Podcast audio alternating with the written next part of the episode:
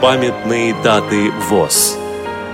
двадцать шестого апреля. девяносто пять лет со дня рождения Николая Николаевича Червякова, участника Великой Отечественной войны. двадцать седьмого апреля.